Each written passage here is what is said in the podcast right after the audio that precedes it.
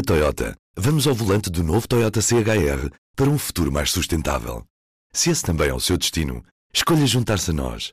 O novo Toyota C H R, para além de híbrido ou híbrido plug-in, incorpora materiais feitos de redes retiradas do mar. Assim, foi pensado para quem escolhe ter um estilo de vida mais ecológico e consciente. Cada escolha conta. E escolher o novo Toyota C H R é ir mais além pelo planeta azul. Saiba mais em toyota ponto pt. P vinte e quatro, edição da manhã de quarta-feira, catorze de fevereiro. Apresentamos a nova gama de veículos híbridos plug-in. Uma tecnologia que veio para mudar o futuro. B M W iPerformance. Da manhã desta segunda-feira ficam os números. Desde dois mil que a economia portuguesa não crescia tanto. No total do ano, a economia cresceu dois vírgula sete por cento. O número representa um crescimento de um vírgula dois pontos percentuais em relação ao ano anterior. Dados do Instituto Nacional de Estatística mostram ainda que no quarto trimestre do ano o P I B cresceu dois vírgula quatro por cento em volume, menos uma décima do que no trimestre anterior. A década que vai de dois mil e seis a dois mil e dezasseis resultou numa perda de património da Fundação Carlos de Gulbenkian. Nestes anos, a Fundação perdeu vinte e dois por cento do seu património em termos reais, segundo cálculos feitos pelo público a partir dos relatórios e contas. A crise do subprime e a queda dos preços do petróleo marcaram uma década. Já a Fundação, contactada pelo público, defende outra leitura dos números. A Fundação defende que o período escolhido não conta toda a história, porque o ponto de partida de dois mil e seis é um ponto anormalmente alto. O presidente da Partex diz que há no país uma política energética muito errática e um clima de hostilidade em relação às empresas. O líder da Petrolífera, que ainda é propriedade da Fundação Gulbenkian, fala num novo ciclo para a empresa. Nós temos um bocado este legado deste homem extraordinário, que foi um visionário, e a companhia procura adaptar-se a todos os ciclos, e nós vamos começar um novo ciclo, é uma espécie de renascimento. António Costa Silva diz ainda que a empresa decidiu não investir mais em Portugal. Nós apostamos no projeto do Algarve, porque existia um governo em que o ministro Álvaro Santos Pereira, que foi muito criticado, era um ministro que tinha a preocupação de desenvolver os recursos nacionais, percebeu muito bem que o país precisava de uma nova onda de reindustrialização, e que isso criaria riqueza, criaria, criaria emprego, e, portanto, tinha uma mensagem política muito clara. Quando mudou o governo, passamos exatamente para, para o ciclo oposto. A entrevista completa está disponível no site do Público. A equipa portuguesa do Centro de Engenharia Aeronáutica do Centro de Excelência para a Inovação da Indústria Automóvel de Batuzinhos participou na construção de uma câmara subaquática não invasiva. Câmara essa que se tornou no equipamento da B B C Earth, ou, como se conhece por cá, B B C Vida Selvagem.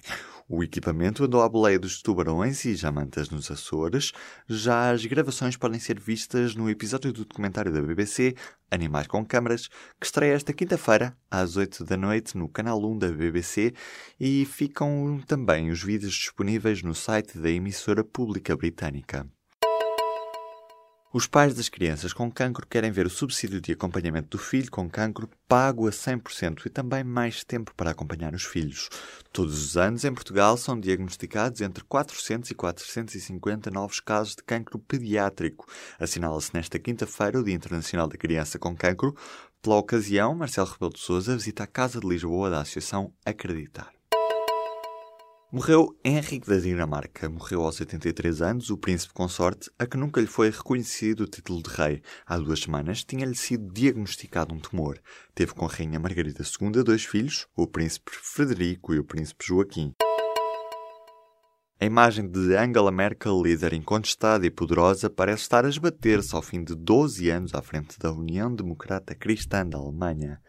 Críticas dentro da C D U sobem de tom depois da cedência do Ministério das Finanças aos Sociais-Democratas do S P D. Já a chanceler diz que este governo vai dar espaço para que outros políticos preparem o futuro. Parece ser certo que internamente se começa a preparar a era pós-Merkel, com críticas a subirem de tom. A vereadora da Habitação de Lisboa defende uma ação coordenada para garantir casas acessíveis a todos, numa semana em que se abre o concurso de atribuição de cem fogos no centro histórico da capital.